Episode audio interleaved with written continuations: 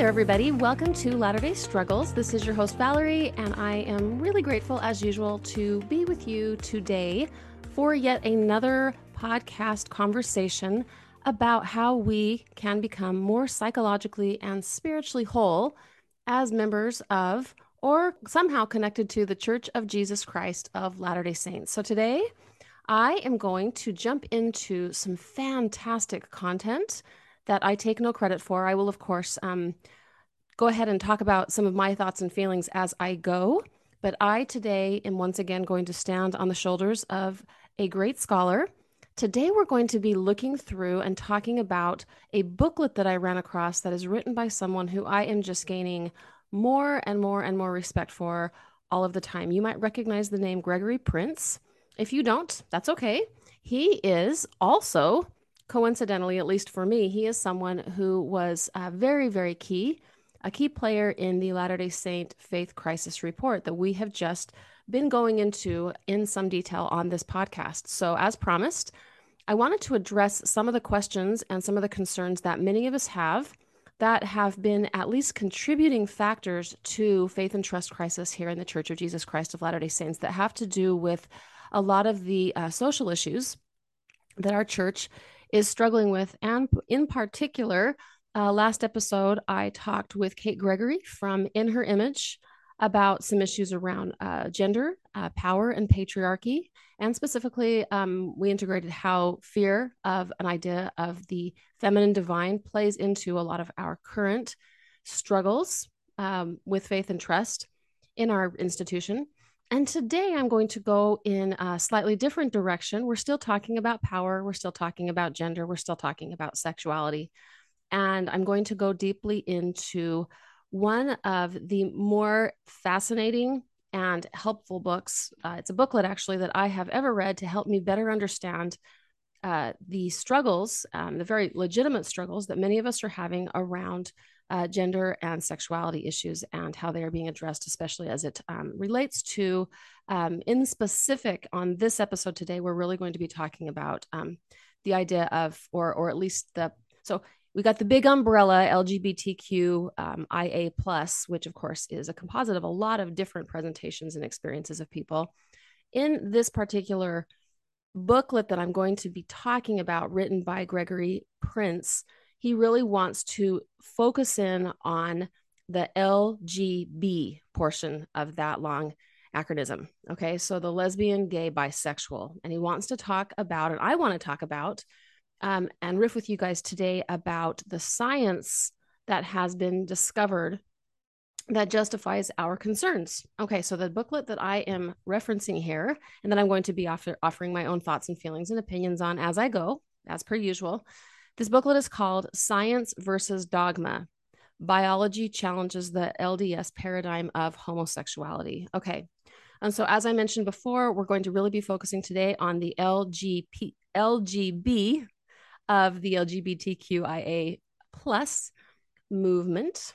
And next, in the next episode, I'm actually going to broaden that out and we're going to kind of talk about all of the uh, sexual and gender minorities because I'm going to do a psychological analysis of Carol Lynn Pearson's No More Goodbyes book, which I think we should all put our scriptures down for at least a few days or a week or two and just read that book, and it'll change all of our lives forever. Um, at least it changed mine. So, not wanting to speak for the group, but I can really um, proselytize that book um, all day long as far as the impact it has had on um, my growing understanding of this very crucial topic. And it's crucial because it hurts people. And if we are hurting people, we need to learn how um, to not hurt people. Okay, so let's go ahead and jump in to Prince's booklet, Science versus Dogma. Okay, so as I mentioned before, Prince is really locking in on LGB. He also, in this study, wants to, when you do a good study, you talk about what you're going to talk about, and you also sort of talk about the limits of what you're not going to be addressing. And I want to make clear, as he did, that this is not because these things are not important. It's just simply because this is not, he wants to talk about what he did study and what he'll be, what he'll be focusing on and what he didn't study. These particular scientific studies that he's going to be making reference to have to do with uh, gay men. And the reason why he studied this is because, in his own opinion, um, the LDS Church has really um, locked in on and been very, very critical of, um, and sort of uh, sort of demonized um, the gay the gay male. Okay, so so he starts out by talking about the prevalence of homosexuality. He, um, in his own studies, has found that there is a general consensus that between three and a half and five percent of adults throughout the world self-identify as gay, lesbian, or bisexual. Uh, there is no persuasive evidence that the percentage has varied significantly across time and geography. But he also goes on to say, while not representing the majority within a given species, homosexuality is a common phenomenon within the animal kingdom at large. This is a quote. Um, I'm quoting, so I'll continue to quote. LDS uh, Apostle Boyd Packer's claims to the contrary, notwithstanding, when he said, without documentation, that animals do not pair up with their own gender he uh, Prince goes on to say a well-documented study of sheep showed that given a choice, 8% of rams mated exclusively with other rams. Long-term same-sex pair bonding has been reported in oh, I'm not going to be able to say this word right, uh, ungulates and in some birds. Okay, something else that I think is important to think about whenever there's a study of this nature there's the reported statistic, and then you always have to make accounts for the fact that um, many of the, that number is going to probably inevitably be lower uh, when the issue is heated, and there's shame associated with it culturally because a lot of there's going to be a lot of um, it's it's going to be an underreported number. Okay, he goes on to talk about um, with regards to the prevalence of homosexuality in the animal kingdom. Um, this is his, uh, Prince speaking. A standard reference on the subject of homosexuality in animals, published in 1999, documents homosexual behavior in nearly 500 species of animals, with an estimate seven years later, um, the number actually went up to uh, 1,500. And then he says, I will leave it to you to ponder why this trait per, um, perseveres among such an astonishingly broad array of species. Prince then goes on to sort of talk about the history of at least some of the most um, significant statements that began to be made um, in the Church of Jesus Christ of Latter day Saints regarding um, homosexuality. And these often, in some ways, followed um, right along the trajectory of what the culture at large was uh, talking about and what their feelings and experiences were early on.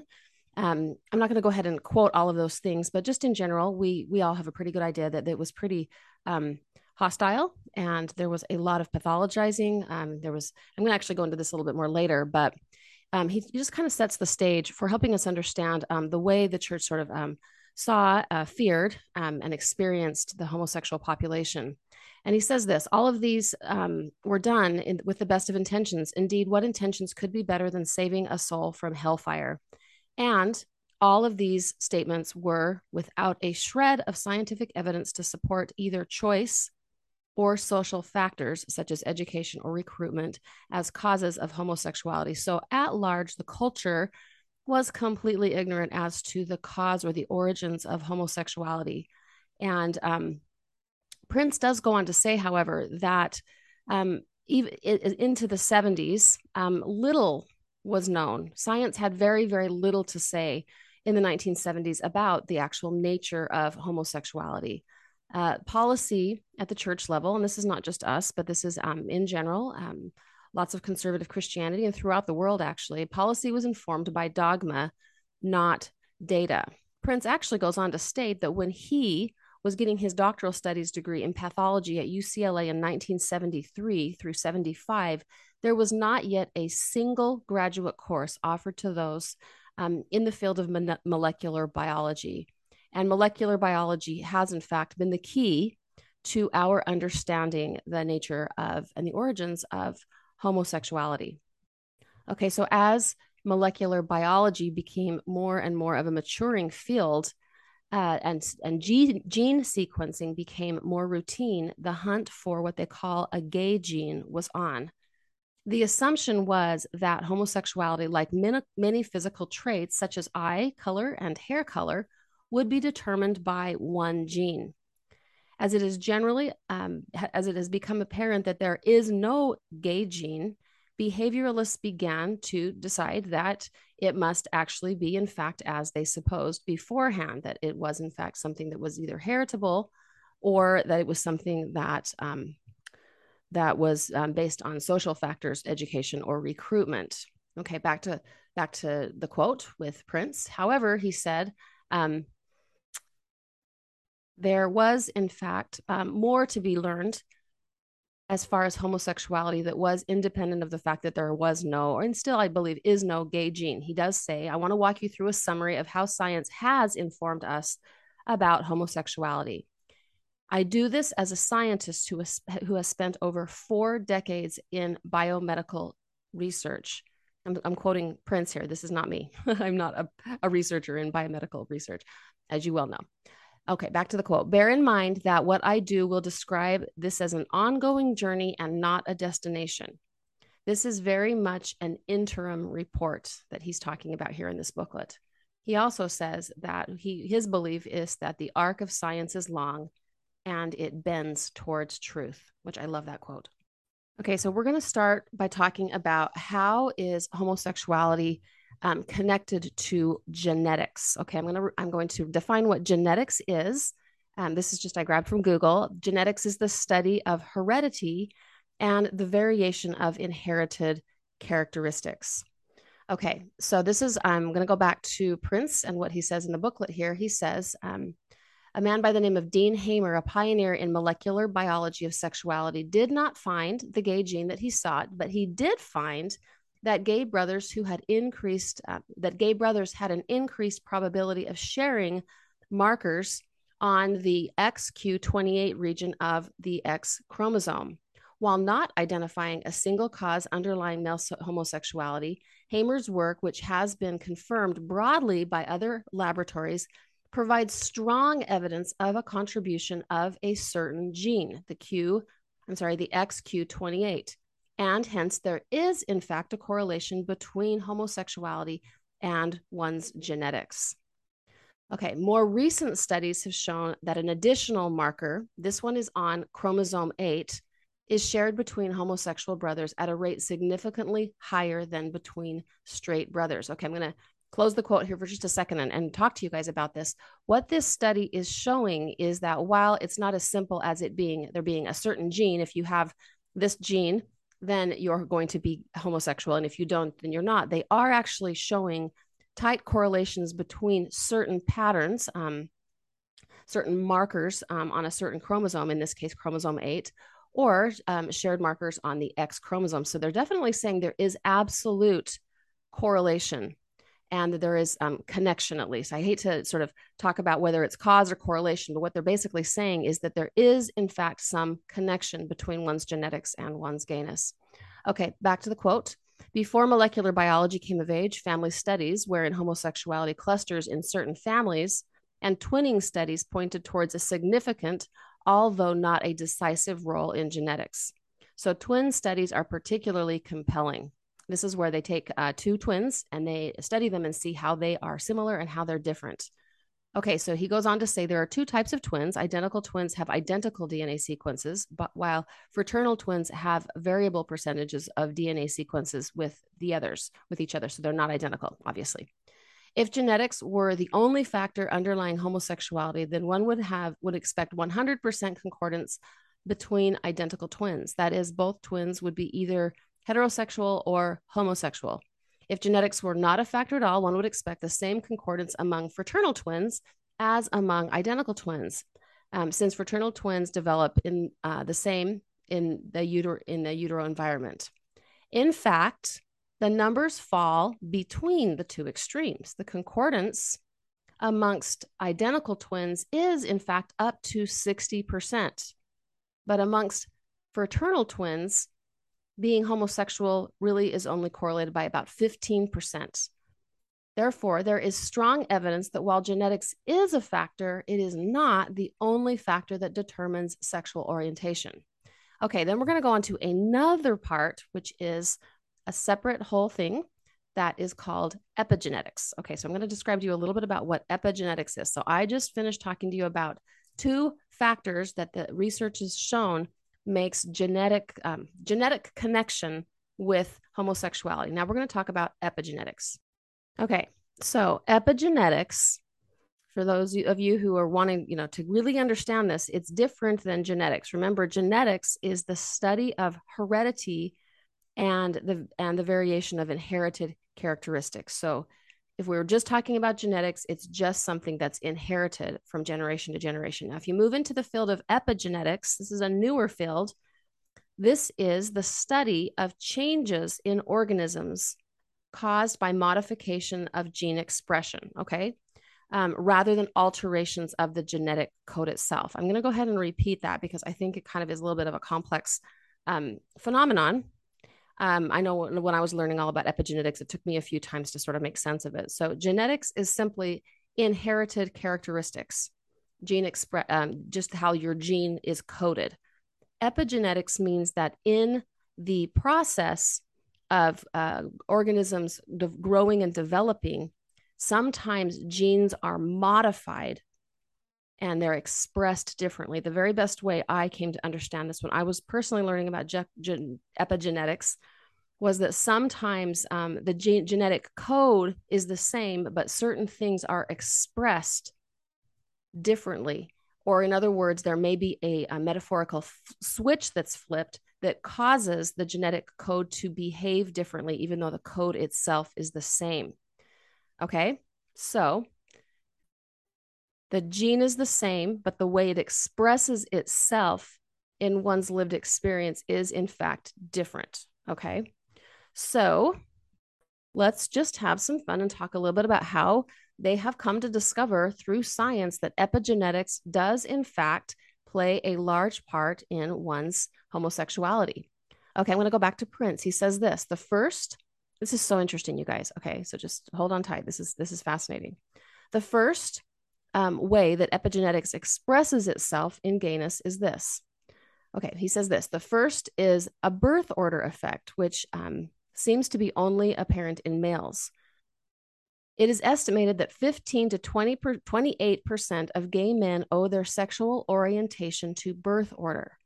While the mechanism is not completely understood, it appears to be due to interactions between the male fetus and his mother's um, immune system that have increased consequences for each subsequent male birth. Okay, so what you're I'm hoping you're picking up on, I'm closing the quote here and I'm talking to you directly, is that this is not this child, this male child is not in this case genetically um, gay, but because of what happens between the, the male in, in utero and as he um, reacts to his mother's immune system, that child can have an increased probability of being gay the later on he is in birth order. Okay, back to the quote. After the birth of one son, the likelihood of each subsequent son of the same biological mother being gay increases by 33%. Okay, so check, check out these numbers though. If the likelihood of the first um, is 3%, then that of the second would be 4%. Um, the um, effect is additive, um, such that the seventh son would have a 17% chance of being gay.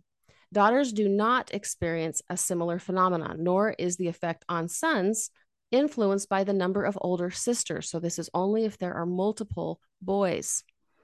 Um, back to the quote the only effect is true and oh oh sorry and this is crazy you guys check this out and the effect is only true for right-handed sons prince himself says who knew that this could be so complicated so what you're probably picking up on is whether it's causation correlation they're noticing that there is definitely a consistency here where some in utero um, there is something that happens that flips on, um, or that there's an interaction um, between the mother in utero and um, later born sons, particularly when they have older brothers.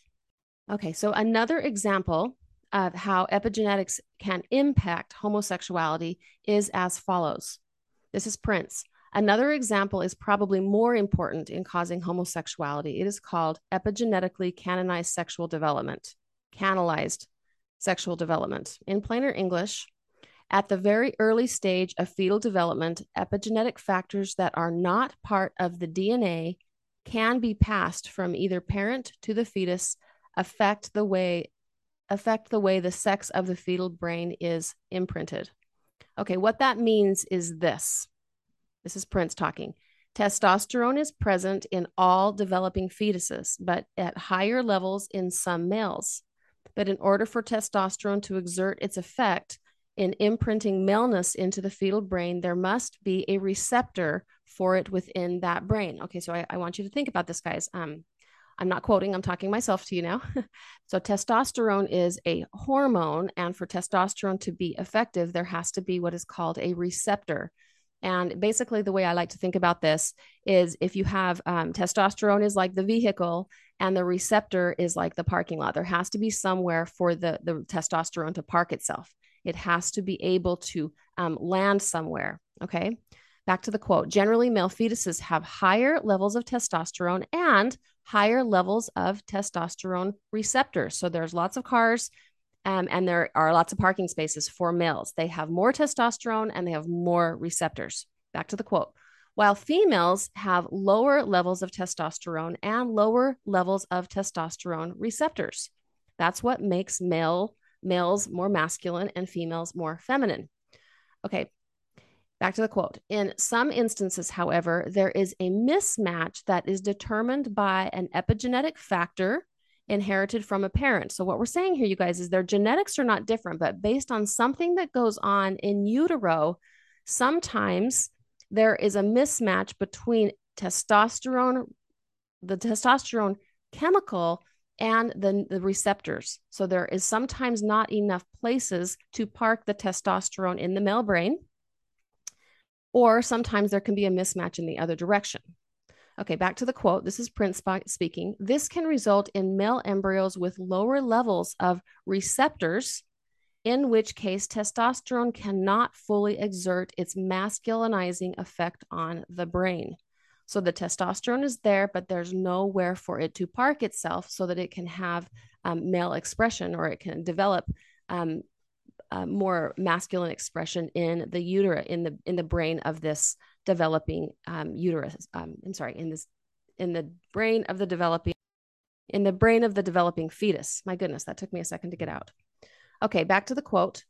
Alternatively, female embryos can have high levels of receptors, in which case, even a normally low testosterone level levels that circulate within the blood of female fetuses are preferentially grabbed by those receptors and allow allowed to exert a masculinizing effect on the brain. Okay, so I'm going to just um, sum this up for you guys.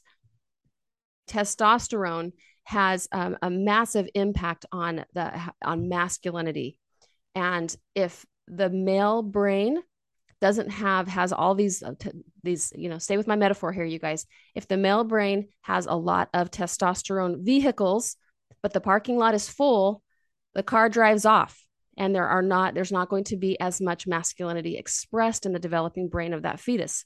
On the flip side if there are extra receptor sites um, in the little brain of the developing female these receptor sites actually look for and grab more testosterone. And conceivably, what he's basically getting at here, to stay with my metaphor, is um, the parking lot tries to fill itself up. And so the body actually looks for more, more testosterone to fill the parking lot up. And so that's how um, a woman or a small, a small female fetus is going to actually have extra masculine uh, characteristics um, forming in their little brain even before the this female child is born. Okay, I'm going to go back to the quote here. All of the brain's imprinting occurs prenatally. At this time, at the time of puberty, when testosterone or, exe- or estrogen levels begin to spike, the imprinted brain is impervious to this effect, meaning that you can't impact this. This has already been happening. It started happening in utero. Okay, so you can't impact this, you can't change it. In other words, back to the quote, in other words, the female with a fetal masculinized brain will be sexually oriented towards a, towards women, while a male with a fetal masculinized brain, I'm sorry, with a fetal feminized brain, will be sexually oriented towards men. Hormones and hormone therapy notwithstanding. What, okay, close quote. What Prince is trying to communicate here is that there are two, um, that there are ways to make sense of from a scientific paradigm that children are born homosexual. It has to do with genetic factors, uh, the two that were described at the very beginning. And then it also has to do with epigenetic factors, which means there is an impact that there's something that happens between the, the brain development of the baby and its relationship with his with his his or her mother in utero that creates the brain of that little child uh, this prenatal child that then will move into development in their later years in life and will um, impact who and how their brain maps sexual attraction. This is um, what happens. It's happened before they were born. There's nothing that you can do necessarily to change this. This is a scientific fact. So Prince closes this section by saying this The genesis of sexual orientation is an area of science that is undergoing much cutting edge research. And it is certain that future discoveries will elucidate more examples of homosexuality being biologically determined, whether through genetics, epigenetics, or through a combination of these. But the bottom line has already been written homosexuals are indeed born that way. Okay, I'm going to go ahead and just pause right now because I want to just um, reflect with you guys how important this information is for our church and for our world at large. Uh, maybe, maybe before the 1970s, when we didn't know, um, we had less of an excuse. I'm inclined to think we we never have an excuse, truly, to marginalize um, minority populations of of any kind. And yet here we are, and we um, struggle with this uh, mightily as a world.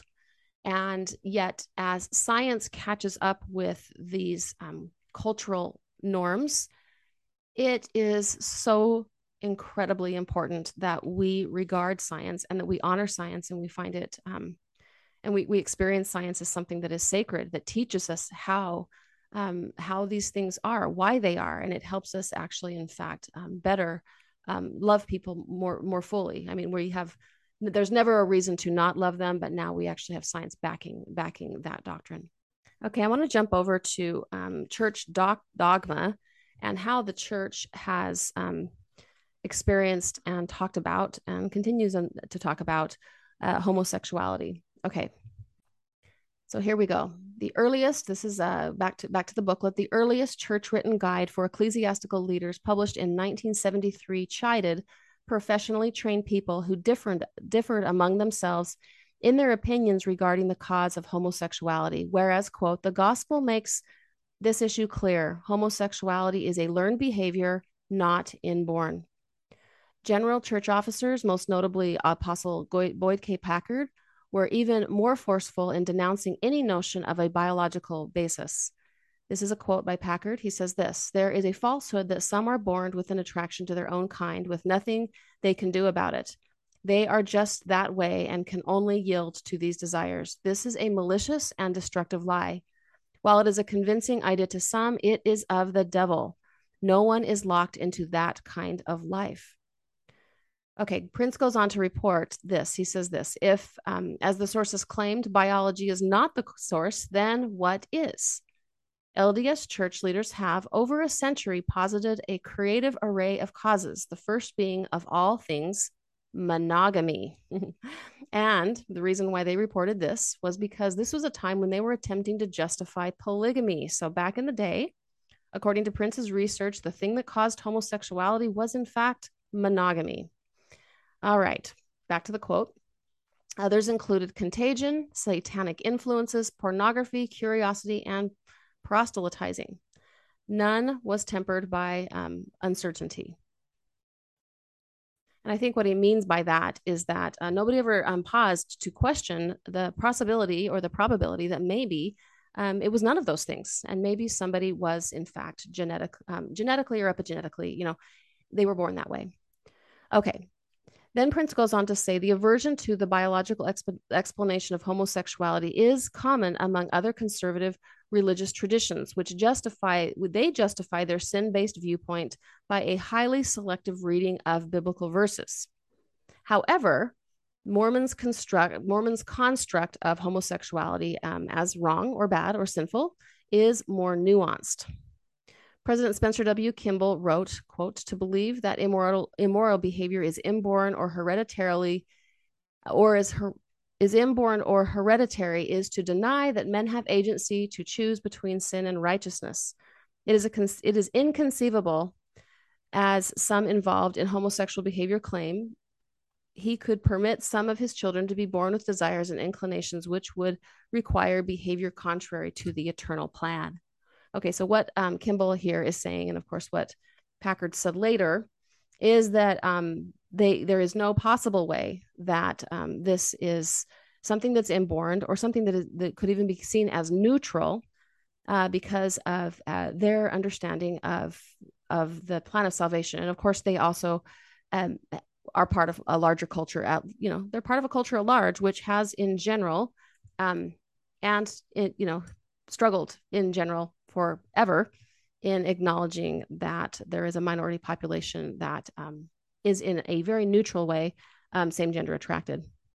I'm going to go into this a little bit more later, but one of the other uh, reasons why our um, struggles in the Church of Jesus Christ of Latter day Saints is more nuanced than uh, conservative Christianity, you know, evangelical and Protestant Christianity, is because of our own doctrine around the eternal nature of gender and family.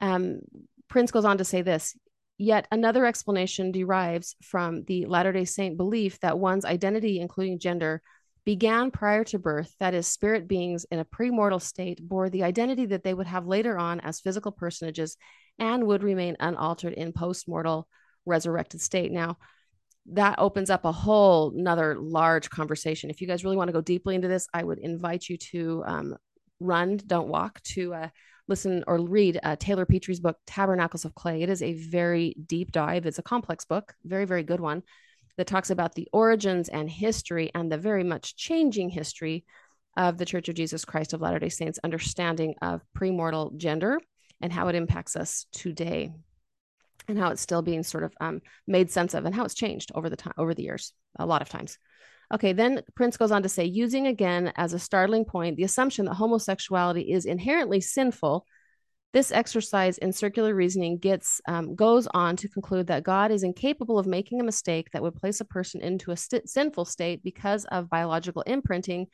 and therefore that there could be no biological basis for homosexuality. Uh, Boyd Packer gave this explanation in 1976. Quote: "From our first, from our premortal life, we were directed into a physical body. There is no mismatching of bodies and spirits. Boys will become men, masculine, manly men, and ultimately become fathers and husbands. Okay, let me just visit with you guys for a second about this whole idea.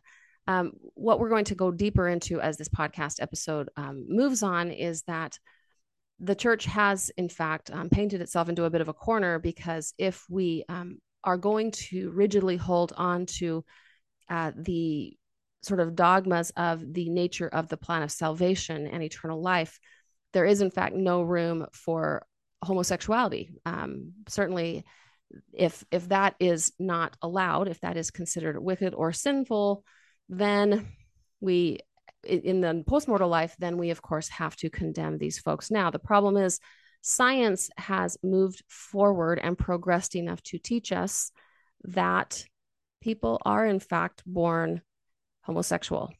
And therefore, what um, what is called for at this point in time is a lot of psychological um, and emotional maturity in individuals and as institutions to then start really questioning the doctrine because if someone is born that way god does not um, the god that i worship is not going to give someone a physical body and a physical experience and then say that there is something innately wrong with what that what it means for them to have their human experience. So therefore the problem can't be with the individual. It must in fact be with the dogma or the doctrine.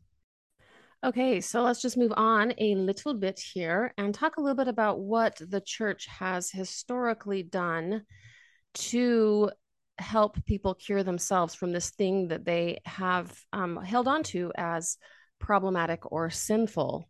Okay uh, what Prince talks about is how language itself has evolved from from from using words like disease um, and cure to a difficult habit to a behavior to a problem. So, interestingly, if it is in fact a disease, that needs curing, that is not something that should bar somebody from exaltation and from eternal life. So there has been a lot of a lot of confusion around what exactly this thing is. The good news, of course, is that answers are here. We have more information than we ever used to have.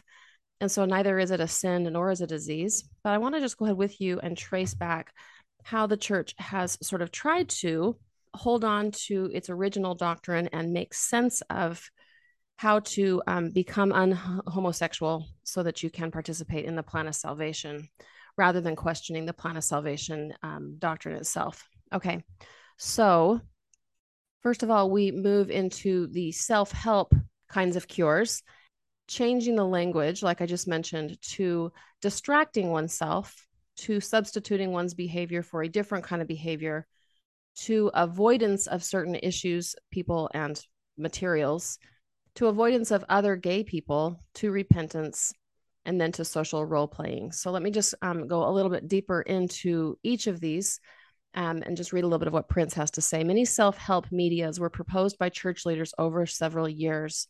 Um, Apostle Mark E. Petersen, who counseled hundreds of gay men, advised one merely to distract oneself with music and other materials.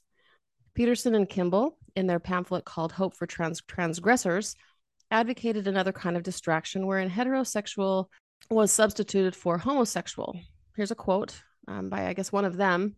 Uh, there must be substitution. A person should purge out evil and then fill his life with constructive, positive actions and interests. He will throw away his pornographic materials and will have ceased reading articles about homosexuality and will substitute, therefore, the scriptures and worthy books and articles which will give the mind proper occupation. So they said, um, flee from other gay people, even if it contradicted their responsibility to also guide those who stumbled. And so basically, whether it was distracting yourself by doing something else, substituting one um, book or one activity or behavior with another more um, wholesome, supposedly wholesome book or behavior, you would even be asked to substitute more um, wholesome heterosexual people for your gay friends.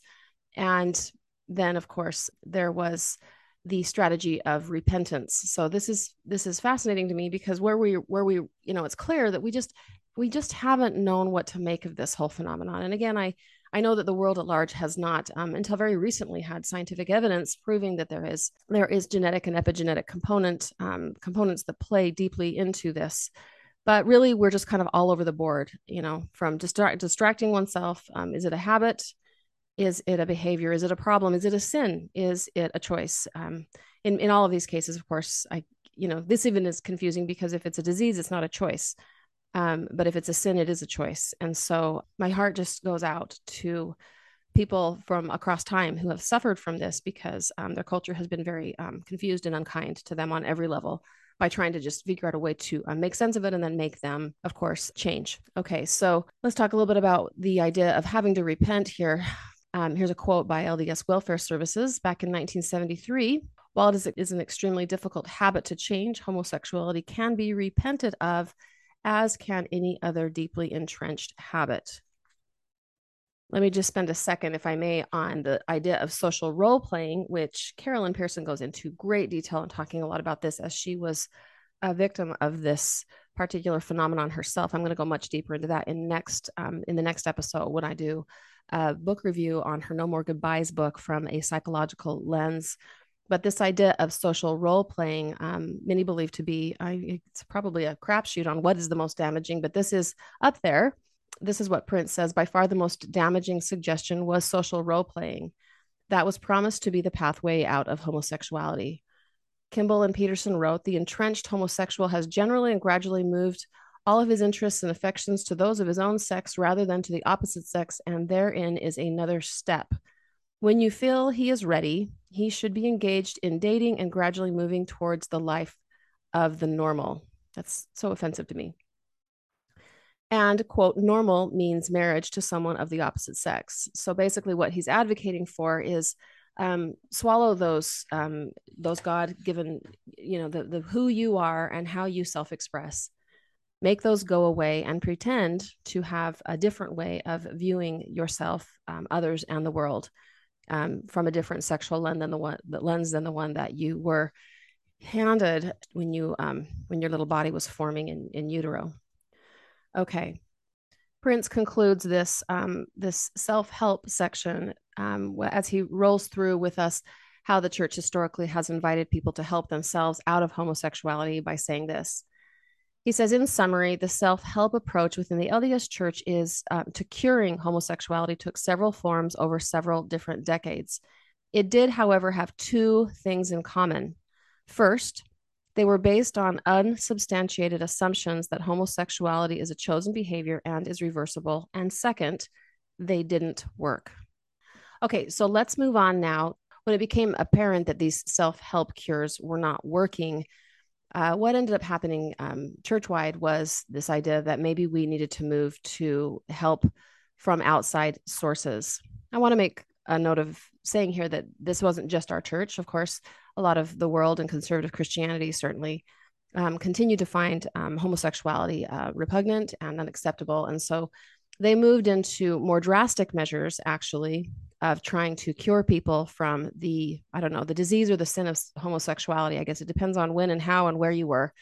But it was one of these things, or maybe several of those things. But what we moved into is a very sad chapter in the history of um, of this whole situation where reparative therapy or conversion therapy was practiced. Um, it was implicitly acknowledging that it was futile um, for people to help themselves out of homosexuality and that there was no no cure in fact by doing any of the um, aforementioned uh, strategies to uh, will oneself away from homosexuality. And so generally speaking uh, licensed psychiatrists and psychologists but also unlicensed entrepreneurs entered into the field of helping people um, become heterosexual and trying to basically these people were trying to help these people help themselves heal from the either the disease or the sin of homosexuality.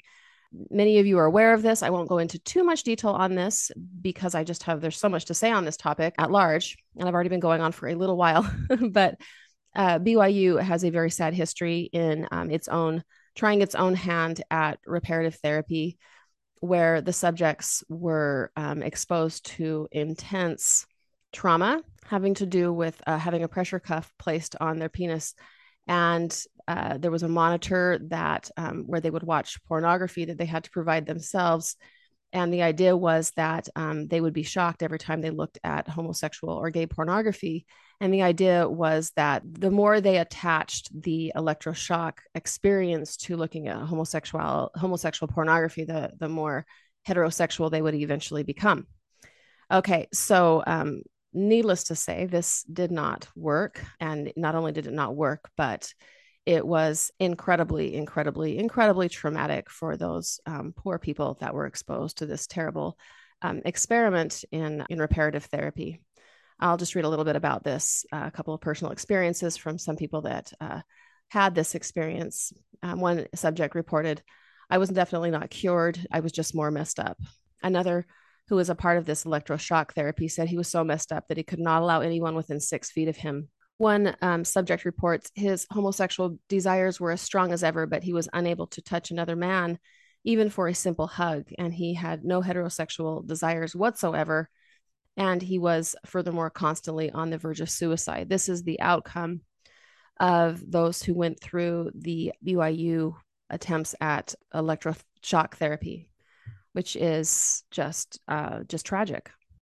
Gratefully, as at the turn of the century, um, as we hit the year 2000 and beyond, slowly but surely, uh, science was in fact catching up and helping uh, the world of reparative or conversion therapy um, come to a screeching halt because of a couple of situations where where there were uh, some pretty lengthy reports written that found that reparative therapy was that, that there was no data to support that it was actually working and that oftentimes not only was it not working but it was actually uh, people that participated in it were experiencing harm um, another uh, fatal and fortunate blow came to the world of reparative therapy when um, there was a, a, a court case in 2015 that sued on the grounds that reparative therapy was promising a cure that it could not deliver. So, luckily, although this definitely did its share of hurting um, a great deal of people, the the situation that was going on in BYU at BYU with the shock therapy happened in the mid 70s, and the two cases that I'm making reference to with the extensive report uh, of reparative therapy, therapy not being effective. That happened in 2009. And then the court case came about in 2015. You guys, that was only just a few years ago. Oh my goodness.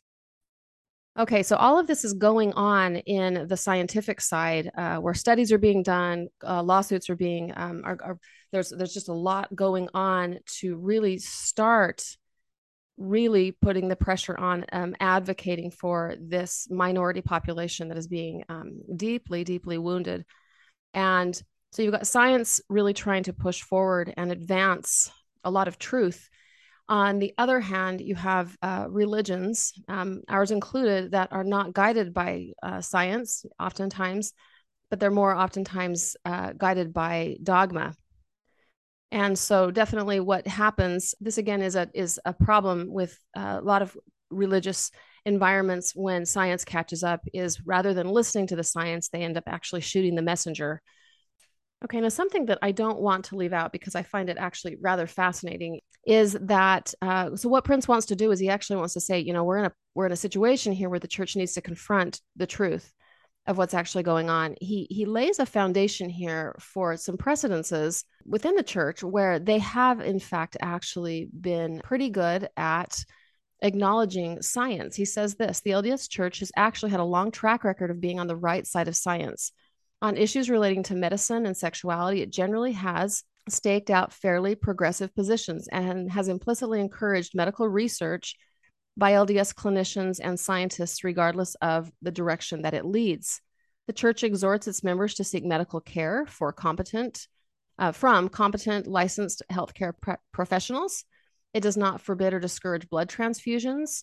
It encourages organ and tissue transplantation, and it recommends that the donors of organs um, do so for, and that it's a selfless act that often results in great benefit to individuals with medical conditions. Okay, so what Prince is trying here to lay a path for is that we have, in fact, in many situations as a Church of Jesus Christ of Latter day Saints, we've done okay. I thought that was pretty generous of him that, that there are places and times where we are on the right side of medical science. However, he does go on to say, but when it comes to homosexuality, church policies began began with the conventional wisdom of the 1960s and essentially have remained there, scientific progress notwithstanding the church has backed away from the certitude that homosexuality is a choice, although it still punishes homosexuals for expressing their innate immutable sexuality.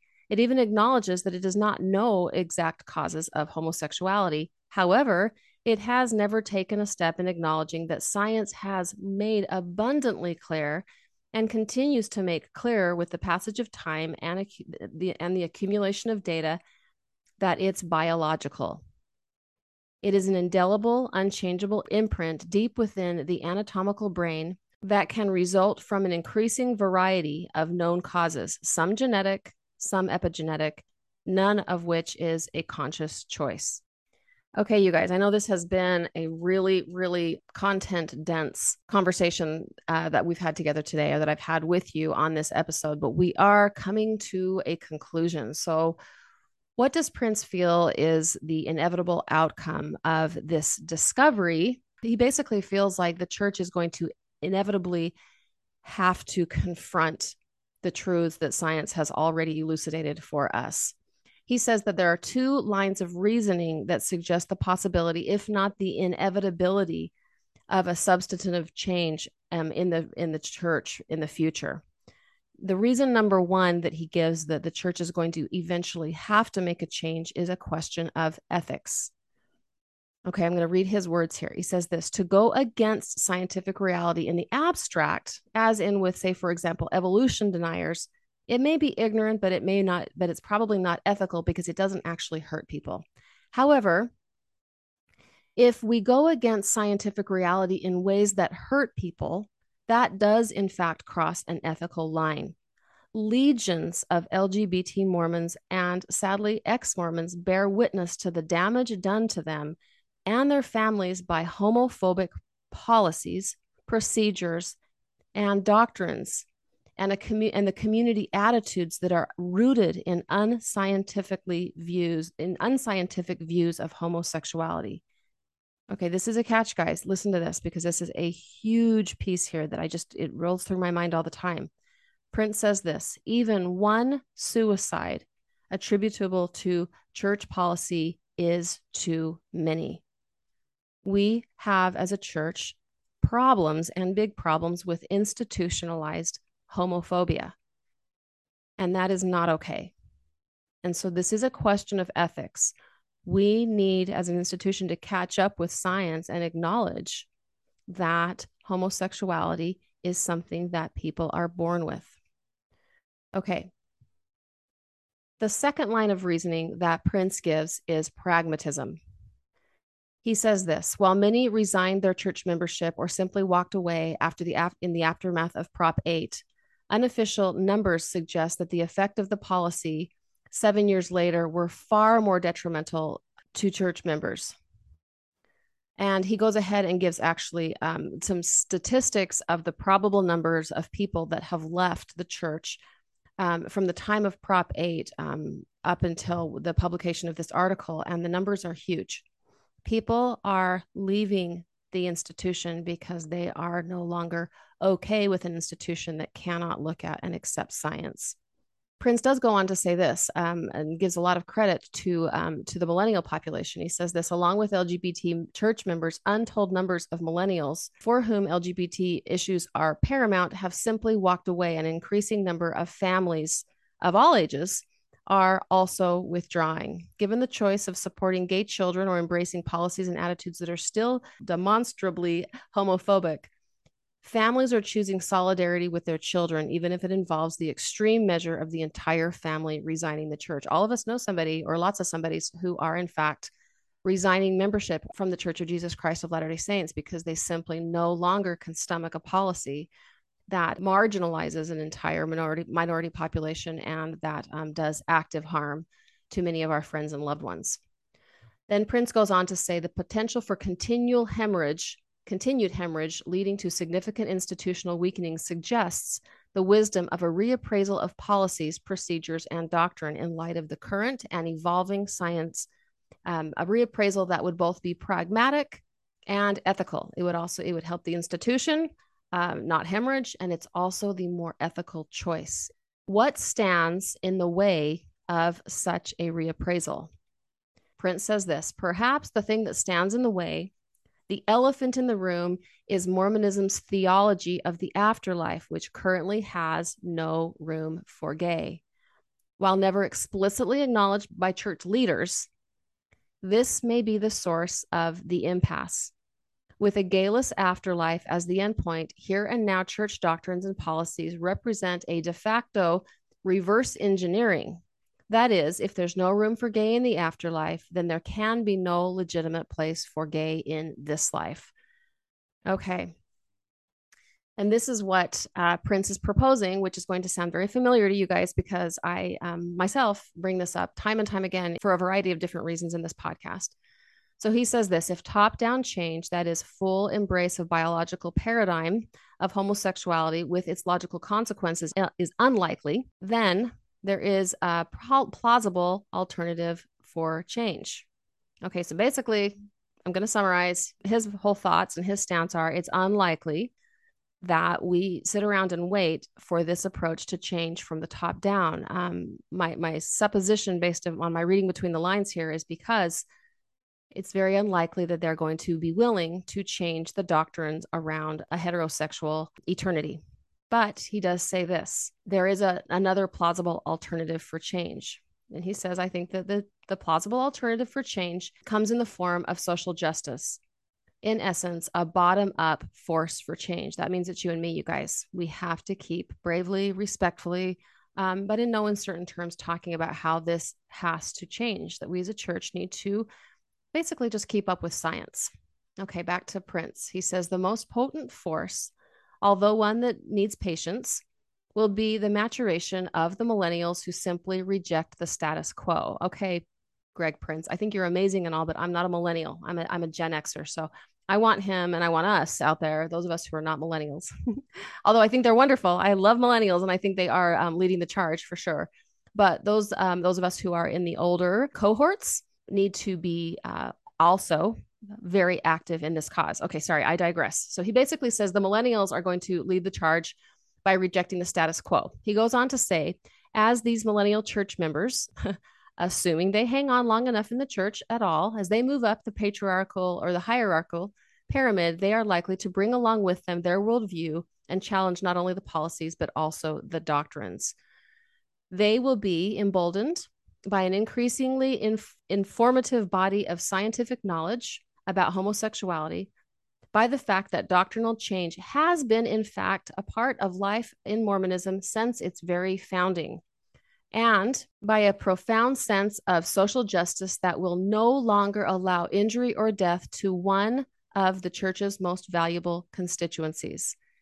If they take the time to read their own history, they will understand that not a single significant LDS doctrine has gone unchanged throughout the entire history of the church.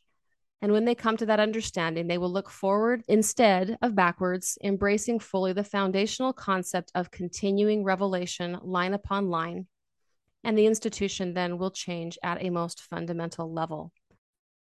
So, what Prince here is saying is that it's up to us is that it's up to us. Um, he's giving the millennials a big um, responsibility, but I believe that it's it's not just the millennials; it's those of us in the church right now, as we have um, enough science. Even though, like Prince even said, it's it's growing science. There's more coming out all the time. It's a relatively new field, but we have enough information now, you and me, to address and acknowledge um, and to see and to say and to speak and to be courageous enough to say no more. We can't allow for our homosexual friends to be marginalized um, and oppressed the way they're being currently oppressed right now.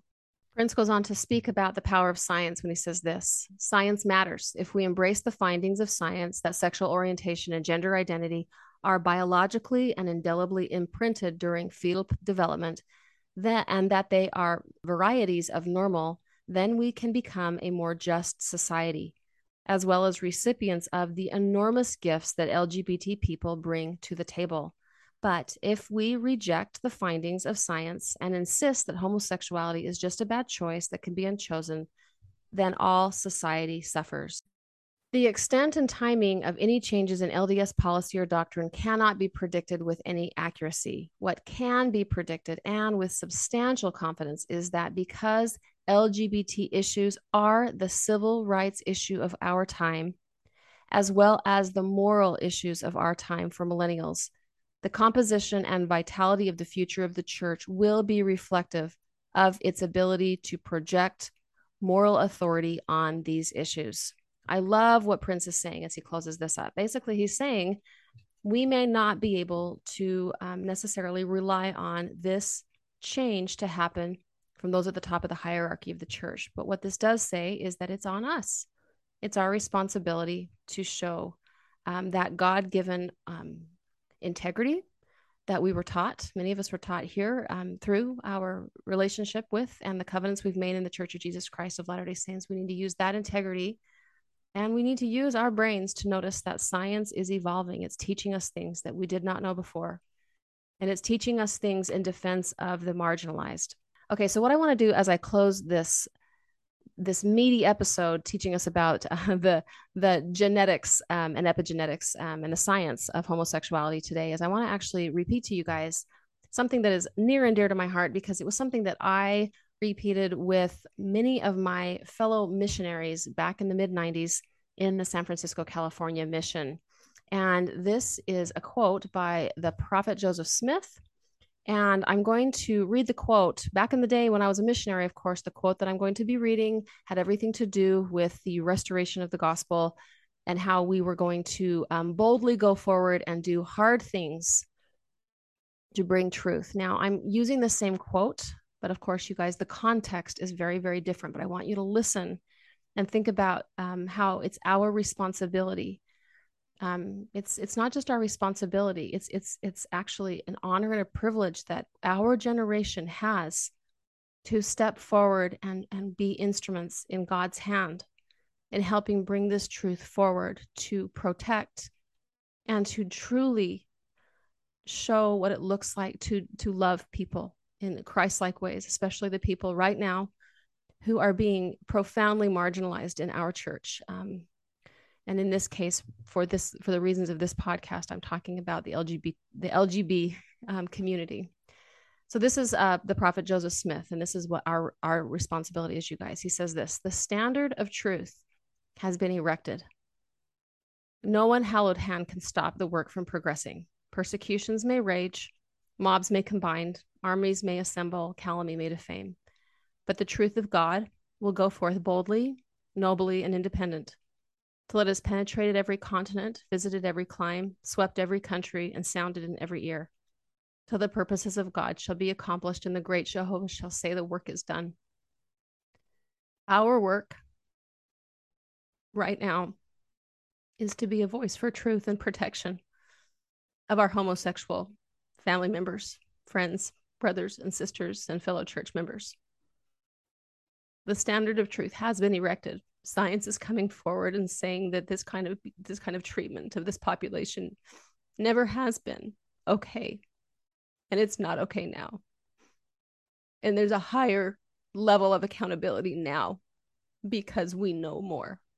When we know better we need to do better.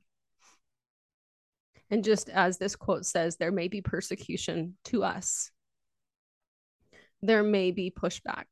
There will be people that think that we are um, heretics or apostates or or all of the, the, the languaging that people use when someone um, comes forward to try to push reform. But when the reform is is in the name of protecting beautiful people for just being themselves then that's the kind of reform that i want to be a part of. And this is the standard of truth that we have been given. And so if we have the courage to love deeply and to and to be honest and to be truly made over in the image of our heavenly parents in in showing forth what it means to be actual in fact children of god which means to love one another then we will be upheld by god. And that's how the quote ends. He says um, and the purposes of god will be accomplished because we will have god on our side.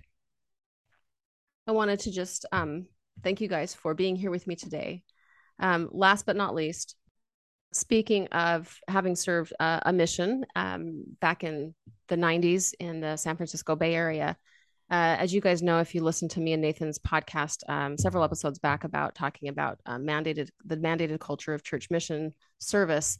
Um, anyhow, Nathan and I talked about our mission back then, and we just recently connected with one of Nathan's old mission companions, um, a gentleman by the name of Evan Smith, who is really doing some fantastic, marvelous work on um, helping educate us about how to. He's got resources available, and there's a Facebook group, and um, that he's one of the facilitators of. And I want to just give you that information and give him a shout out for the good work he's done. He's written a book called uh, "Gay Latter Day Saint Crossroads." It is it is available for uh, free digitally or for purchase in paperback um, at this is a website gayldscrossroads.org or you can join their facebook group which is a support group um, that tackles all things um, lgbtq plus in the latter day saint uh, context. That facebook group is called i'll walk with you and you're welcome to look into that. Okay. All right. I am worn out. That was a lot of content to offer to you, but I do so because I love you all. I um, am so deeply grateful for the relationships that I am um, so privileged and blessed to be um, gaining in my own life. Um, I'm so grateful for those of you who are joining my small groups. There are two that are full, there are two more that are almost full. And I'm getting ready to kick off a fifth group coming up shortly because they're filling up quickly. If this is something that interests you, Basically, these are space limited groups where we meet synchronously and support one another. I offer a little bit of uh, content and then I work with you on reflecting on some things and then I turn the time over to you as group members to process, to heal, to discover, and just basically to feel like you're not alone in your own relationship with the church, with your divine parents, with your Savior Jesus Christ, that um, we're truly a safe haven for people on this faith journey. So if you're interested in more about that, reach out to me at info at valeriehamaker.com, or you can always jump onto my uh, my Instagram page at Latter day Struggles Podcast, and you can um, direct message me there. If you have not already done so, your ratings and reviews on iTunes or Spotify are incredibly wanted, needed, desired. I'm grateful for all of them. They really help me get recommended to more people that are interested in um, learning more in this in this space in the podcasting world, and also they really offer other people a sense of trust when they read your reviews and see um, where my heart is and what I'm trying to do. So grateful to be with you guys today. Um, my next episode is a deep dive into the psychology behind what Carol Lynn Pearson shares in her book, No More Goodbyes. All of these episodes are in the service of working with people and helping you um, better make sense of um, what may feel like a faith crisis and a trust crisis um, that have to do with social issues. And um, what a lot of people have pointed out that I want to also validate is yes, it does feel like a faith crisis. But what I hope you're coming to realize is that it may begin in faith crisis, but inevitably, what it's going to end in is a massive and profound transformation in your soul. And so, um, what feels like crisis is actually a great awakening where you are coming closer to who you're here to become and you're becoming made over in the image of God in each of these experiences that you're having as you move through the disillusionment and the grief. There's something beautiful at the end of this. So stay with me and I will walk with you through it. All right, you guys, take care. Have a good day, and we will see you next time. Bye bye.